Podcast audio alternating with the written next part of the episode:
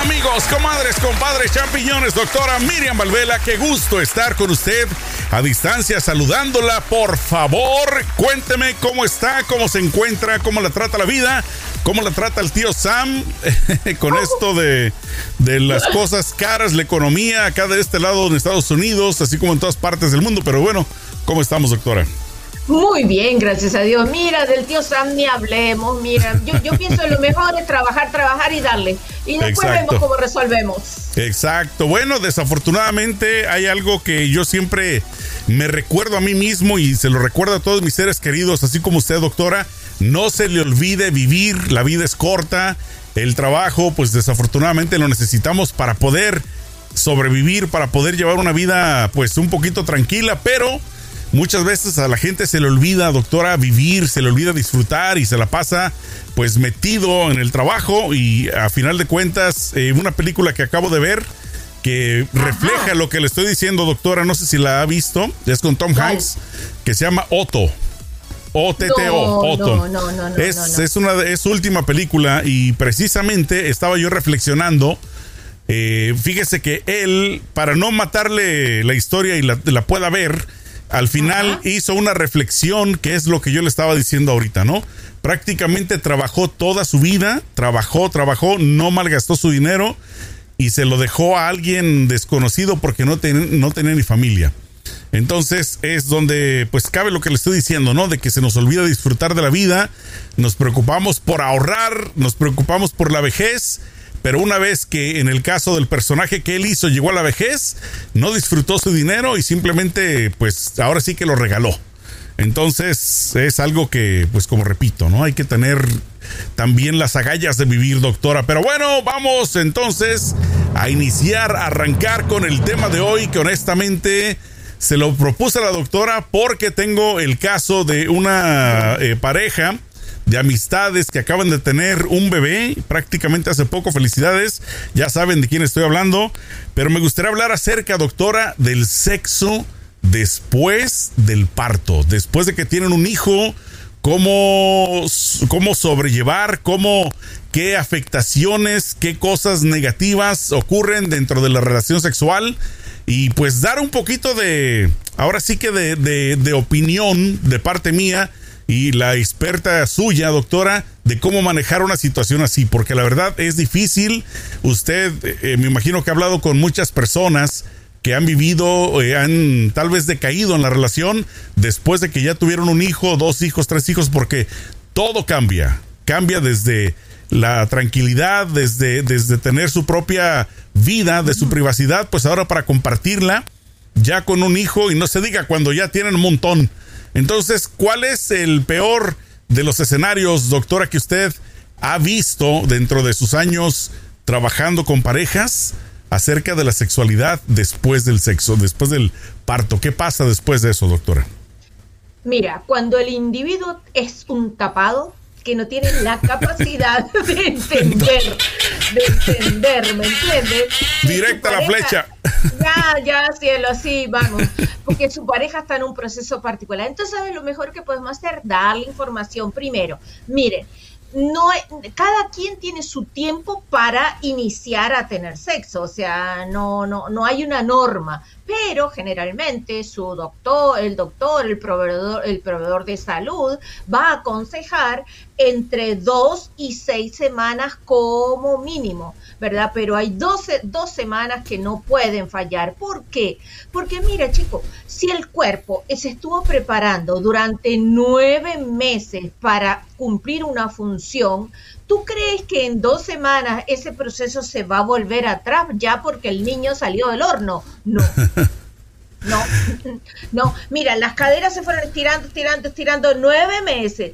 Todas las hormonas se revolucionaron. Ah, nació y ya la mujer. No, el hombre tiene que entender eso. Es un proceso, cielo, es un proceso. Y fíjese que es algo que ese proceso, doctora, eh, yo lo viví en carne propia es algo de lo que honestamente uno nunca, bueno, yo hablo por la parte masculina, como que a uno no le cae el 20 de lo que va a ocurrir después y sobre todo si este uno es muy joven, ¿no? Si uno tiene un hijo a temprana edad, pues no analiza la situación más allá después de haber tenido el sexo, que es lo que uno como hombre disfruta, pero después viene la pancita, después viene el parto, pero uno nunca se pone a analizar tantas cosas que le ocurren a la mujer, como usted misma lo acaba de comentar. Aparte de lo físico, también son las partes hormonales, eh, o sea, me refiero físico como usted lo dijo, las caderas y todo eso, pero la parte emocional, la parte hormonal, ¿qué tanto eh, afecta a las mujeres? Eh, yo sé que cada cuerpo es diferente, pero ¿cuál es, digamos, uno de los síntomas más, más fuertes que un hombre pudiera detectar para poder decir, ¿sabes qué? Tengo que tener la paciencia, la irritabilidad tal vez de la mujer, ¿qué, ¿qué enfrenta, doctora? El dolor, mi amor, el dolorcito, porque hay lo más probable que hayan habido desgarros. Imagínate lo que es tener sexo, un frotamiento de un, de un órgano externo de otra persona frotándose sobre el desgarro. Pero por favor, ¿qué es eso? ¿Me entiendes? Por eso hay que esperar un poquito. El dolor físico se puede producir eh, también lo que el dolor físico por el desgarro en el momento del parto, ¿verdad? Se puede producir también falta del deseo sexual por todo ese cambio hormonal que hay también. Se, se puede producir fatiga porque el cuerpo se está adaptando a otra nueva situación. También se puede producir resequedad vaginal. ¿Me entiendes? No es fácil. Y todo, y además puede venir depresión postparto es bien, bien difícil. Y otra cosa súper importante, ok, no importa, mira, la llegada de, un, de una persona más, de, alguien como un bebé, la llegada de una persona más, cambia la situación, ya no es la misma familia. Si eran dos, ahora van a ser tres y hay que crear no solamente espacio físico para ese tercero. ¿Y qué tres? Ese tercero a chillar, a llorar, a tener sus cólicos, a tener sus desveladas. O sea, no es un paquetito tan fácil, ¿no? no. Y siempre, y generalmente la mujer generalmente y honestamente, pues me imagino que es parte de la naturaleza, no sé, doctora, disculpe mi ignorancia, pero pues obviamente la mujer es la que más peso lleva en esto porque se tiene que encargar o generalmente toma pues obviamente el papel de estarlo amamantando, de estarlo cuidando toda la noche. Uno como hombre sí la lleva mucho más simple, mucho más sencilla. Pero bueno, hay que analizar como usted lo dice, ¿no? Aparte de que la privacidad pues se va a terminar, son precisamente esos desvelos, ese dolor físico. Entonces son tantas cosas que involucra el tener un parto. Doctora, en México yo escuchaba, inclusive tuve una tía que tuvo al parecer como 27 hijos.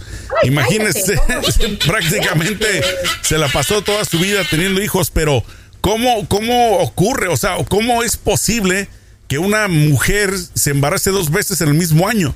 O sea, de un de repente uno pensaría que es imposible, ¿no? Pero hay hijos que se llevan 11 meses apenas de, de, diferencia de edad en meses. ¿Cómo es eso posible, doctora?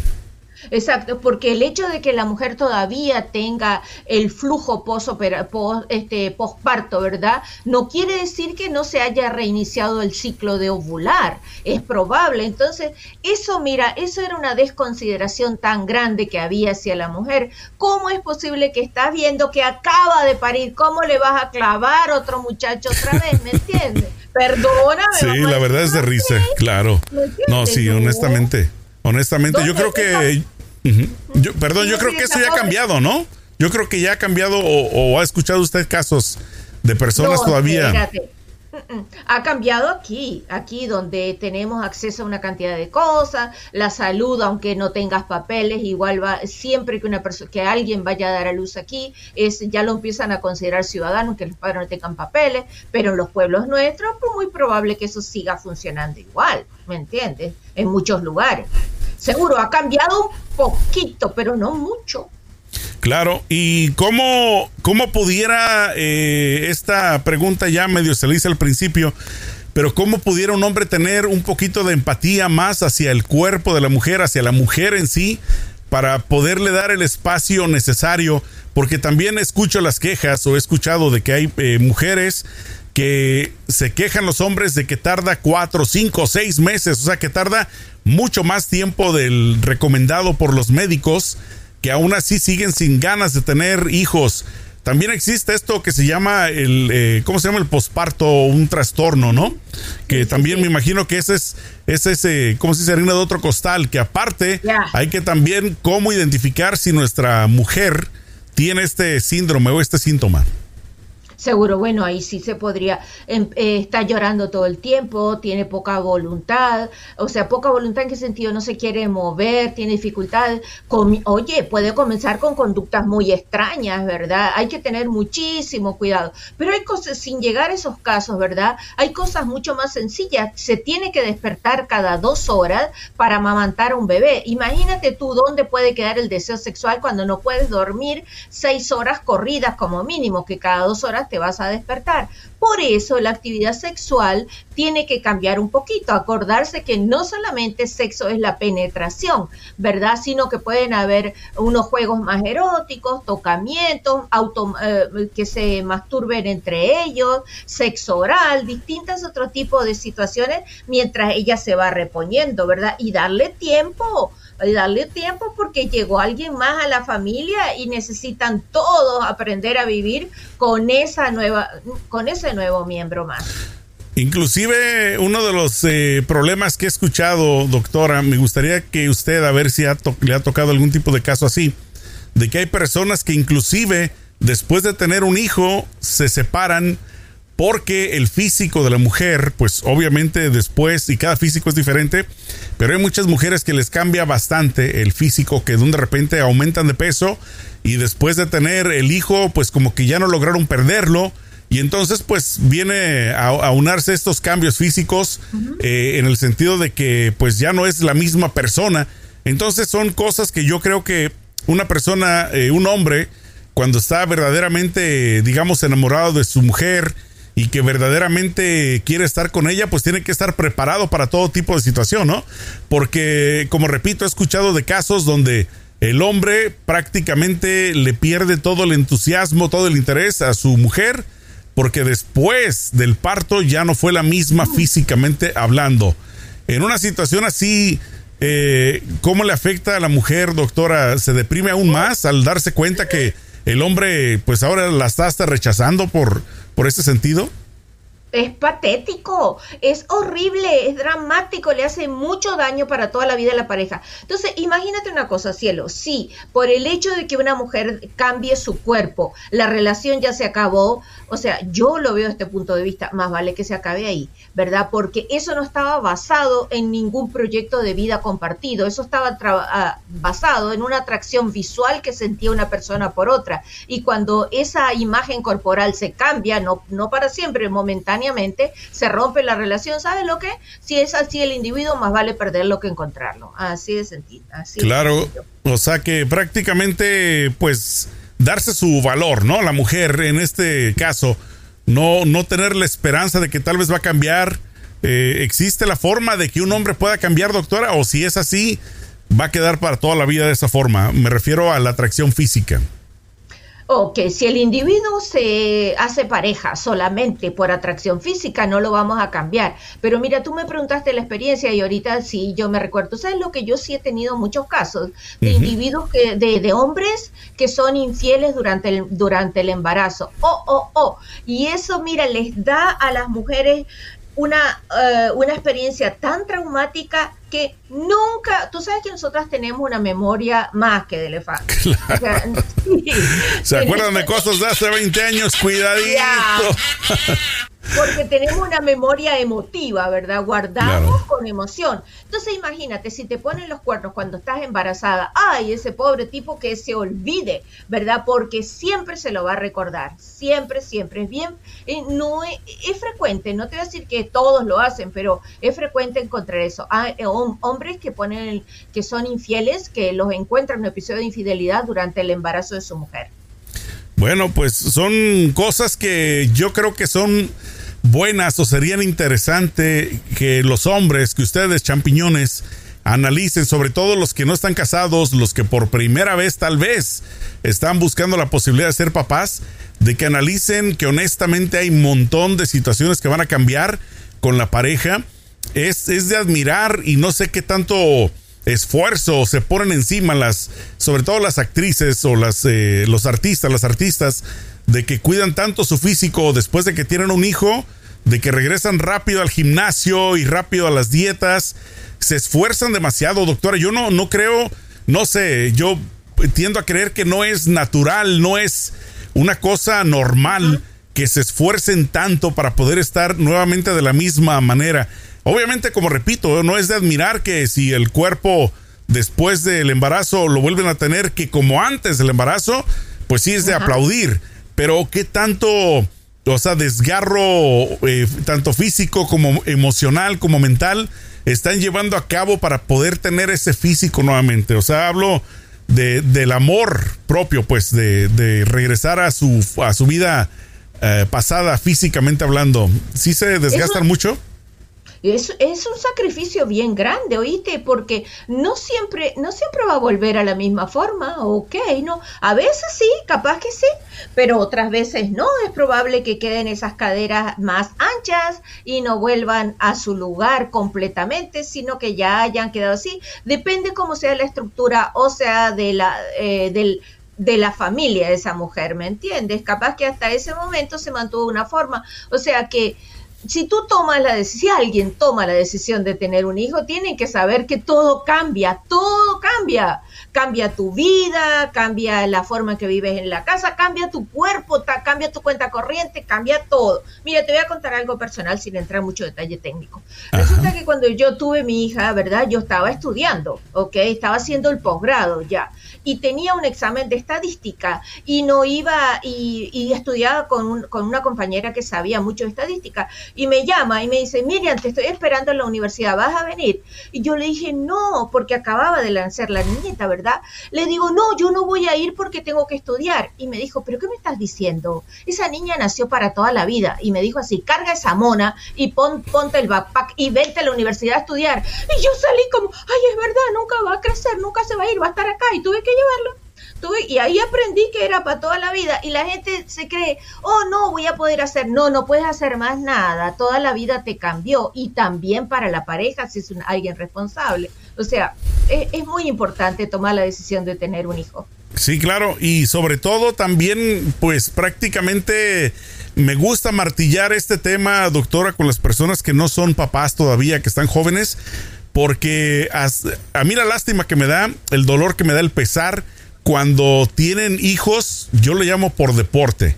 Porque simplemente por el simple hecho de que yo soy mujer, tengo que a fuerza tener hijo. O sea, no, ni siquiera saben, ni han analizado si monetariamente pueden, económicamente es muy caro tener hijos. Número dos, emocionalmente, eh, que escojan al hombre o que traten de escoger al mejor posible, entre comillas, padre para sus hijos. O sea, hay tantas cosas que la gente eh, toma la ligera el hecho de convertirse en papá cuando muchas veces no están ni preparados, como repito, o en caso de los hombres, escucho muchos, pero muchos más hombres que no quieren ser, sobre todo hoy en día, papás.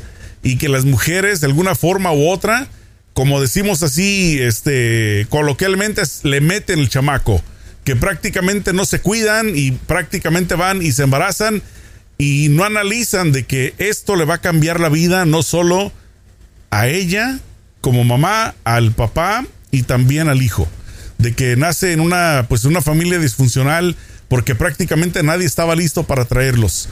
Entonces, ¿cómo, cómo pudiera y yo sé que es imposible porque pues obviamente cada cabeza es un mundo, pero ¿cuál sería la mejor forma de que una pareja, doctora, dijera, estamos ya listos para poder traer una vida nueva a este mundo? Bueno, cuando tienen un proyecto de vida en común y lo han ido trabajando y saben que ese es el momento, pero muchas mujeres que están solas, ¿verdad? O que, que toman ellas unilateralmente la decisión de tener un hijo, es porque tienen, no tienen un proyecto de vida propio, es porque no tienen una baja autoestima, es porque tienen carencias emocionales y se definen como yo voy a ser la madre de o yo voy a ser madre y necesitan un hijo para decir yo soy, yo soy la madre de, aunque no te lo digan así, después cuando, por ejemplo, se dan los casos de las, de, las madres jóvenes, ¿verdad? La, la, que tiene una maternidad precoz, un embarazo precoz a los 16, 15, 16, 17 años. Eran, eran mujeres, eran muchachas, niñas que no tenían un proyecto de vida, que no sabían dónde tenía que ir, que su vida estaba vacía, que habían sido generalmente abandonadas todo el tiempo porque la madre y el padre trabajaban, que se hizo carga a los hermanos y enseguida, ¿qué es lo que quieren? Parir un hijo para sentir que son algo y que tienen algo, ¿verdad? Pues bueno, una vez más, ¿no? Yo estoy sinceramente en contra de que tengan hijos por deporte, porque honestamente, eh, sobre todo por la parte, aparte de la, de la forma emocional, de, de la estabilidad mental, pues de la forma eh, económica, porque honestamente no me gusta escuchar, por ejemplo, yo respeto a cada quien porque pues yo no, yo soy quien para decir si están eh, capacitados o no para tener hijos, pero escucha uno hoy en día, doctora, lo que está ocurriendo en la frontera, ¿no? Entre México y los demás países, de que vienen familias, parejas, jóvenes, algunos de ellos, con tres, cuatro, cinco hijos, entonces dice uno, bueno, vienen de una pobreza extrema, eh, cargando a los hijos, haciéndolos sufrir de gratis cuando pudieron haber tal vez, ¿no? Tal vez haber no tenido hijos después de sufrir por lo menos ellos, tener una estabilidad, decir, bueno, ahora sí ya estoy capacitado para poder, eh, poder tener hijos, pero bueno, eso sería un mundo perfecto. Ya sabemos que el mundo perfecto no, no existe, pero bueno, por lo menos me gustaría, doctora, así como digamos un punto final, de que sobre todo los hombres, porque yo siento que nosotros somos los más irresponsables, somos los más, eh, pues ahora sí que animales, con respecto a los animales, a la hora de hacerse responsable. ¿Qué consejo, si usted tuviera enfrente a un chamaco, pudiera decirle o darle para que se la piense una, dos, tres o cinco veces antes de convertirse en padre y también lo mismo para una mujer? Ok, en el caso del hombre, mire, así como una mujer puede abortar, un hombre también aborta. un hombre, una vez que deja preñada a una mujer y se desaparece de su vida, ese es un donante de esperma, no es un padre. O sea, donantes de esperma pueden haber muchos, pero padre poco. Si se va a meter a ser padre, sepa que esa responsabilidad es para toda la vida. No importa si se peleó con la mujer, sí o no. Ya no es un caso de cómo me llevo con mi pareja, es un caso de la responsabilidad que tengo yo con ese cachorro que traje al mundo. Pues. Claro, nada más me gustaría yo de mi parte dejarles un pensamiento, doctora. Por un segundito, por un segundo, cierren los ojos, hombres y mujeres, y por un segundo piensen si ustedes nacieran, vinieran a este mundo sin no tener a sus papás con ustedes o darse cuenta de que su papá fue un inepto que simplemente lo pegó y no sabe ni quién es, se desapareció Piensen por un segundo, hay que tener empatía, pónganse en los zapatos. Si es que no vivieron eso ustedes en carne propia, imagínense si lo hubieran vivido. ¿Les gustaría a ustedes traer a un hijo, a una hija a este mundo y pues que sufra, que tenga ese camino? Yo creo que con eso espero que lo piensen y lo analicen un poquito más. Pero bueno, doctora, si alguien quiere pedirle consejo de nombres para sus hijos, porque tal vez ya están peleando, están teniendo conflictos porque se, no dicen, no se ponen de acuerdo cómo se va a llamar el chamaco, ¿a dónde la pueden contactar, doctora, para que le hagan una cita? Bueno, les sugiero que siempre busque un nombre positivo, por cierto, que tenga una connotación positiva. La mía se llama Victoria, ¿ok? Mire, busquen un, busquen, me pueden llamar al 310-855-3707 o seguirme en Instagram, doctora Miriam Sexólogo, o en Facebook, doctora Miriam. Perfecto, nos vemos en la próxima. Aquí en ¿Qué más da? Cuídense mucho, échenle mucho peligro. Hasta luego, doctora. Bye.